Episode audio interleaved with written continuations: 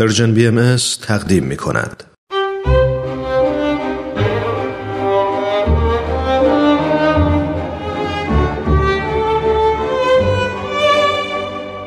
آن هجده نفر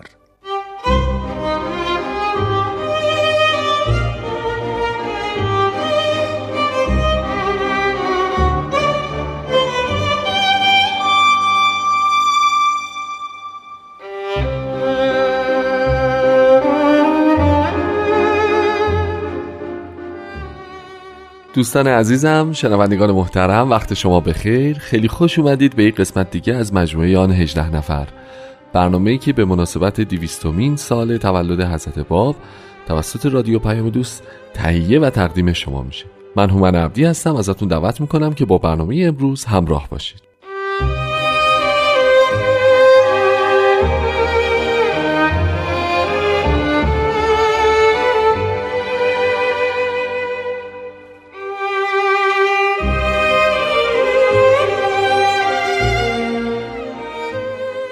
طبق روال گذشته در خدمت جناب خورسندی عزیز هستیم. قربان وقتتون بخیر. به برنامه خودتون خیلی خوش اومدید.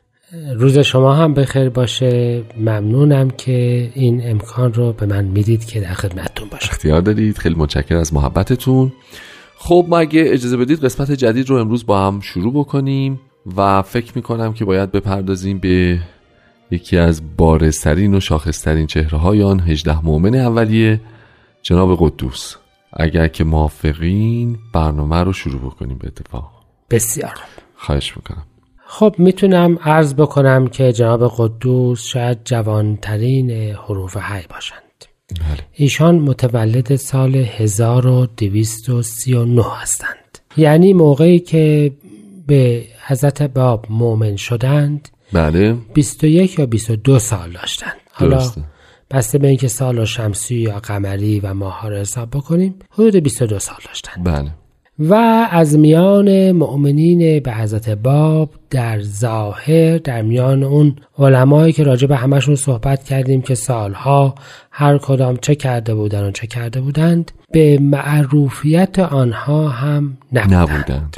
شاید که یک جنبه جالب دیگه هم داشته باشند که ایشان از خانواده بودند که توشون اهل علم نبود و ایشون اولین نفر بودند. بر صورت این جوان 22 ساله متولد یکی از محلات کنار شهر بارفروش قدیم و بابل فعلی. بله. جایی که حالا اونجا یه رودخانه محلی به نام آقرود یا سفیدرود بله. وجود داشته در این سال به دنیا میاد. بله.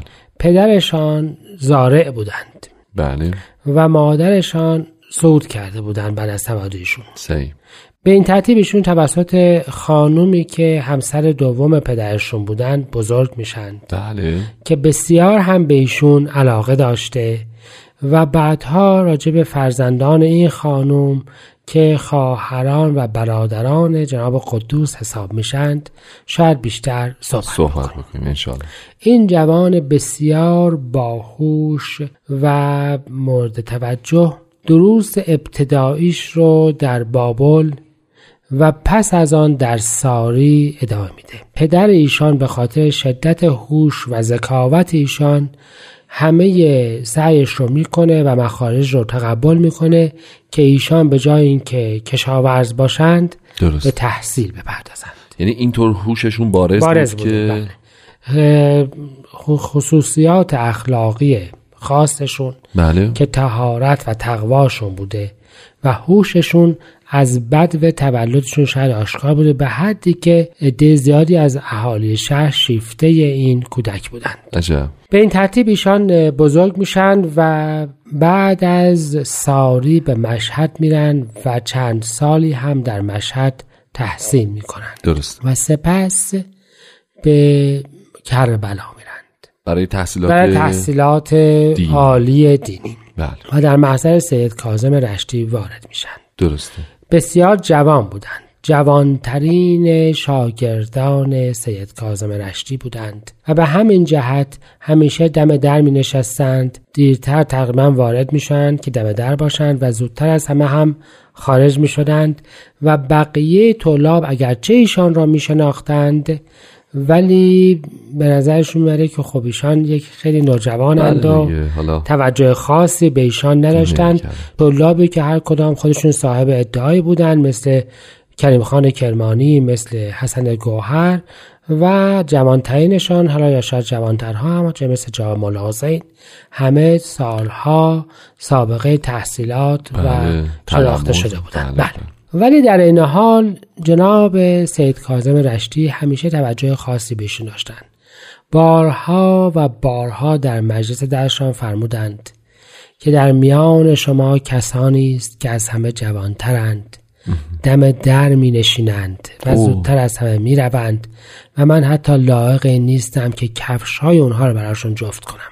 یعنی اینطور به وضوح اشاره این میفرمودن وضوع ولی اشاره باز ولی بقیه چون از غرور توجهشون بله، به بله. قدوس جلب نمی‌شد. به هر صورت به هر ترتیب ایشان به بعد از چهار سال به منزل پدری برمیگردند درسته پس چهار ب- سال در. کربلا شاگردی سید کاظم رشتی رو می‌کنند و, و برمیگردند به, به- سا به بابل بابل. و به خاطر تقوا و تهارت بله. و خصوصیات عرفانیشون بی نهایت مورد توجه بودند و بسیار مردمان به ایشان متمسک و متوجه بودند و بله. همین البته باعث حسد و تعصب علمایی می‌شد که از توجه مردم به کسی جز خودشان احساس بله. خوشی نداشت نداشتند و سردسته اینها سعید العلماء بارفروشی بود که از یک روستایی به نام دیوکلا بله. در نزدیکی همون بابل بود. یادتون باشه که بابل در اون موقع به دو گروه مردمانش تقسیم می شدند.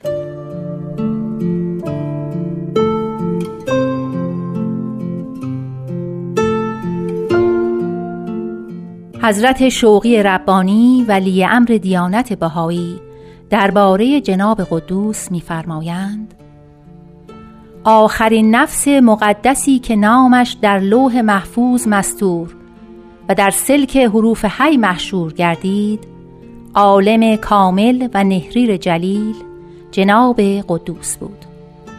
که در آن زمان 22 سال از عمر مبارکش میگذشت و نسبش به حضرت امام حسن علیه السلام می رسید و از اعظم و اقدم تلامیز سید کاظم رشتی اعلی الله مقامه محسوب می گردید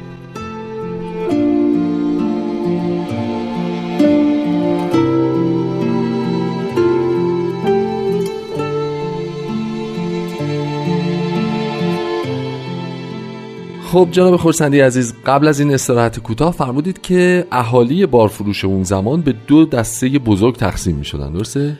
بله عرضم این بود که از زمان صفویه مردمان ایران به دو دسته هیدری و نعمتی در اصل در خیلی از شهرها تقسیم شده بودند. درسته درسته. این در اصل رقابت شوم شاید گفت. بله. و دو دستگی در شهرها که به جنگها و نزاعهای مختلفی همی انجامید میراث اختلافات مختلف گروه های مردم بود. و همش هم خلاصه می‌شد تو برداشت های مختلفشون از شاید فلواقع. چیزی به یک معنا شبیه اختلاف دستجات طرفدار تیم ها در دوران بله. فعلی در رنگ های مختلف بله یا بله اختلافاتی که در قرون وسطا معمولا بین دست های عزاداری بود. بله بله. ولی هر دو شیعن هر دو گروه. بله بله بله. به هر حال سعید العلماء پیشوای نعمتیه بود بله, بله. و ملا حمزه شریعت مدار که ارادت خاصی به جناب قدوس داشت و ایشون را نوعی پیشوای روحانی می‌دید به خاطر حالت انقطاع و انزوا و آها. اتکاف ایشون پیشوای هیدریه. هیدریه صحیح پس به این ترتیب این حسد سعید العلماء و اون تفاوت نعمتی و حیدری با هم جمع می‌شد خواسته که ملا حمزه معمولا ایشان را بر خودش مقدم میشمرد. صحیح. و می‌گفت ما بعد از ایشان استفاده بکنیم و سعید العلماء می‌گفت شما دارین به علما توهین می‌کنید. عجب. چه آدم وارسته ای بوده اون ملا حمزه که با وجودی که که برای سن داشته به احوال بله. تشخیص داده که. دست مرز کردم که جناب قدوس بسیار شخصیت روحانی داشتند. بله بله. و می‌تونم از آنها عرض بکنم که برادر حضرت بهاءالله جناب کلیم بله. که در تهران بعدها قدوس رو دید گفت ایشان بسیار جذاب با اندام جمیل بودند حالتی داشتند که هر کس ایشان را می‌دید دید. بی اختیار مجذوب وجود مبارک ایشون می‌شد. و واقعا ایشان هر جا که می‌رفتند مورد توجه خاص مردم قرار می گرفتند بله. پاکی و تهارتشون هم در میان مردم شهرشون ضرب المثل بود. درسته درسته. همه اینها باعث می شد که ایشان بسیار مورد توجه باشند. خواسته که ایشان به خلاف سعید العلماء به هیچ وجه مالی رو از کسی قبول نمی نمی کردن و با همون پول کمی که به حال از طریق درآمد پدری داشتند بله. در انزوا و اتکاف خانه خودشان گذران گذران می‌کردند و این هم برای سعید العلماء و بقیه حالت خوشی نه. نداشت. الگویی بود که خب اونها رو رفتارشون رو زیر سوال می‌برد. چون سعید العلماء از جمله کارشون بود که پول بگیره و نماز برای افراد متوفا بخونه. درسته درسته. مجموعی از عوامل رو داشته این سعید بله یعنی همه اون. چیزهایی رو داشت که بتونه یه همچین بتونه بفهمه که خب از یک راه درست دیگه اعتباری براش باقی نه نمیمونه. درست ایشان به همین ترتیب بودند هرچند که سعید العلماء بسیار از علما را تحریک کرد صحیح. و هرچه که میگذشت ایشان منزویتر و در خانه پدری خودشان بیشتر معتکف بودند و شریعت مدار نمی‌توانست به طور کامل از ایشان چکار بکنه حمایت بکنه ببخشید من یه سوال بپرسم همینجا آیا در تاریخ نقلی هست که مثلا مجلسی بوده باشه و شریعت مدار به واسطه مطالبی که جناب قدوس بیان کردن پی به شخصیت علمیشون برده باشه؟ ایشان از همون اوان نوجوانیشون چیزایی که می‌گفتن موثر بود دیگه. حالا که فرمانده مجلس میشه اقلا یکی از مجالس رو در تاریخ ذکر کرد که مجلسی رو یکی از تجار معروف با فروش علما رو دعوت کرده بوده. صحیح. و سعید العلماء یک طرف و ملا حمزه شریعت مدار طرف دیگر میزبان نشسته بودن جناب قدوس که وارد میشن پای میشینند. شریعت مدار می‌فهمند نه قربان بالا بفهم بالا بفرمایید و میاد پهلوی خودش ایشون رو میشونه. و وقتی که صحبت موقع غذا میشه آب میریزه که ایشان دستشون رو بشورن و کی برای کی آب می‌ریزه؟ شریعت مدار دست برای میریزه که قدوس دست, دست بشوره. و قبل از اون صاحب مجلس سوالی کرده بوده و سعید العلماء جوابی داده بوده که خب مورد پسندش واقع نشده بوده. بله. وقتی جواب قدوس میان شریعت مدار می- میگه که اجازه بفرمایید از ایشون استفاده بکنیم. بله. و جواب قدوس شنیده میشه و بسیار مورد تعریف واقع میشه و سعید بسیار برآشفته میشه که شما اصلا این مجلس رو گرفتید که من رو توهین بکنید. آها. و بعد صاحب مجلس مقدار زیادی پول میاد جای جای قدوس که پدر من فوت کرده. و اگر ممکن است شما نمازهای فوت شدهش رو بخونید. جواب قدوس می‌فهمه که من این کارها را نمی کنم و در همون لحظه سید ما پولا رو برمیداره میگه من می‌خونم. یعنی می‌خوام حالت رفتاری رو شاید اه، مشخص مشخص بشه. به هر حال ایشان بودند. تا اینکه خبر وفات سید کاظم رشتی به ایران رسید. و به بارفروش رسید و وقتی که چنین شد به عزم حج از بارفروش خارج شدند و به طرف کربلا و نجف حرکت کردند و در مسیرشان به کربلا و نجف به شیراز رسیدند.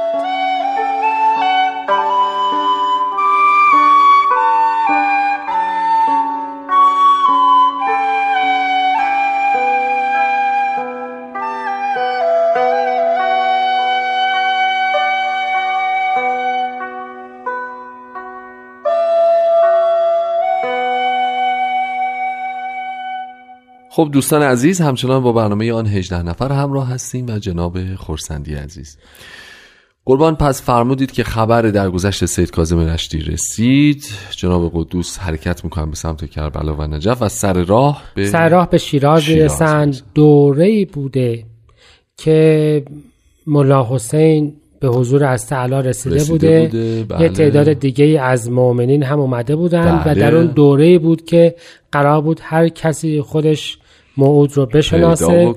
و عدد حروف حی تکمیل بشه بله و بعضا وقتی که جواب قدوس رو می‌بینند به حال اینا همدیگه رو از کربلا و نجف میشناختند به احوال پرسی و روبوسی و حالا هرچه که میگذره بله.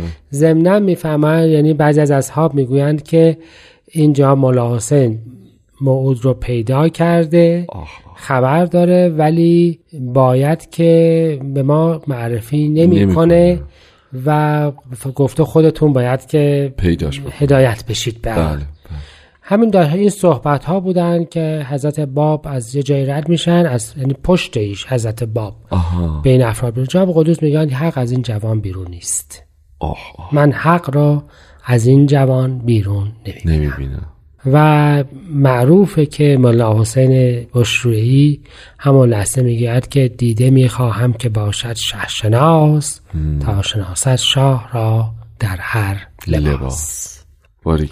و میره حضور از اعلا و از میفهم بله ایشان از قبلم ما ایشون رو هدایت کردیم و دعوتشون می‌کنند و به این ترتیب قدوس کسی است که بدون هیچ استدلالی بدون هیچ تقاضای. دلیلی بدون بله. به محض رویت از پشت سر. از پشت سر حق را تشخیص داد و شد نفر آخر حروف حی و به خاطر همه اینها حضرت باب به ایشان لقب قدوس دادن مقدسترین و پاکترین و یکی از صفات الهی. بله. واقعا خوش با حالشون چه چه ایمانی داشتن چه قلب پاکی داشتن. و وقتی که به این ترتیب میشه حضرت باب می‌فهمن عدد حروف حی تکمیل 18 نفر شدند بله. و همتون رو به جاهای مختلف معمول می‌کنم. بفهم ولی قدوس با من میآید و با هم می‌رویم مکه. به حج. یعنی همون نیتی که کرده بود که بره به سفر حج. حالا در حضور حضرت باب به سفر حج میره. میره. به این ترتیب با ایش وجود ایشان حرکت می‌کنن به بوشهر میرن. همون مسیر مسقط و جده و مکه رو طی می‌کنند بله. در تمام مسیر مکه ایشان در از وقتی که لباس احرام پوشیده بودن خب می‌دونی اون موقع به خاطر گرما شبها کاروان حرکت می‌کرده. بله. جناب قدوس پیاده بودند و حضرت اعلا رو که سوار شطور بودند مواظبت می‌کردند. بله.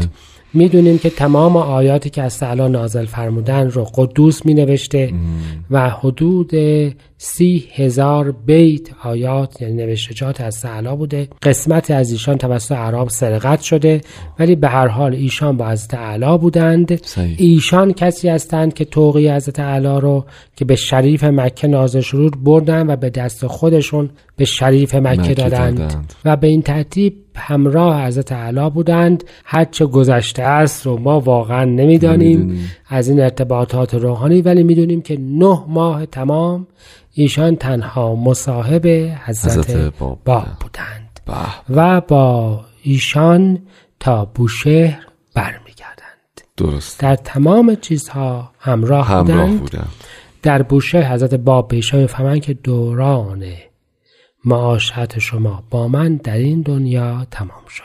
ما دیگر در این دنیا همدیگر دیگر را نخواهیم نخواهیم دید.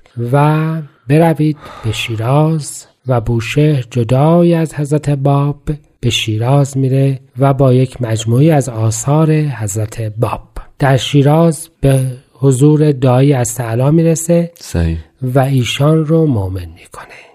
به این ترتیب این دایی حضرت اعلی تا اون لحظه اون لحظه مؤمن نبودن. ایمان نیورده بله به مقام خاص خواهرزاده خودشان واقف بودن واقف بودن ولی مؤمن به عنوان ایشان نبودن درسته، درسته. ایشان اولین مؤمن بعد از حروف حی از شیرازیان یا در شیراز هستند و مب- تبلیغ شده قدوس عجب.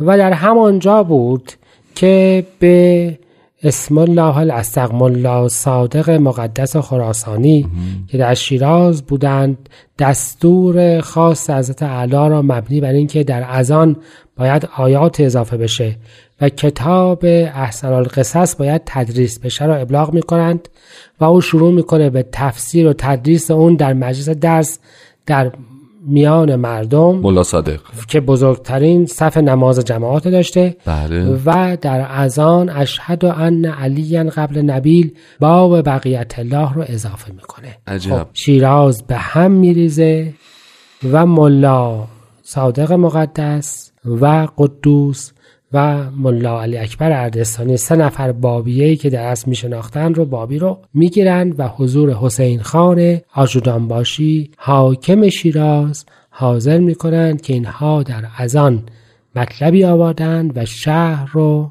به هم ریختند عجب داستانی است. خب متاسفانه وقتمون برای این قسمت به پایان رسیده. اگه اجازه بدید ادامه ماجرا و شرح حیات ایشون رو در هفته آینده با هم دیگه مرور بکنیم هر جور که اجازه امن فرمایید. خواهش می‌کنم اختیار دارید. خیلی ممنونم خسته نباشید. متشکرم از محبتتون. از شما شنوندگان عزیزم تشکر می‌کنم که این هفته هم همراه برنامه آن 18 نفر بودید. با کسب اجازه از محضرتون تا هفته آینده با شما خداحافظی می‌کنیم. خدا نگهدار روز بخیر.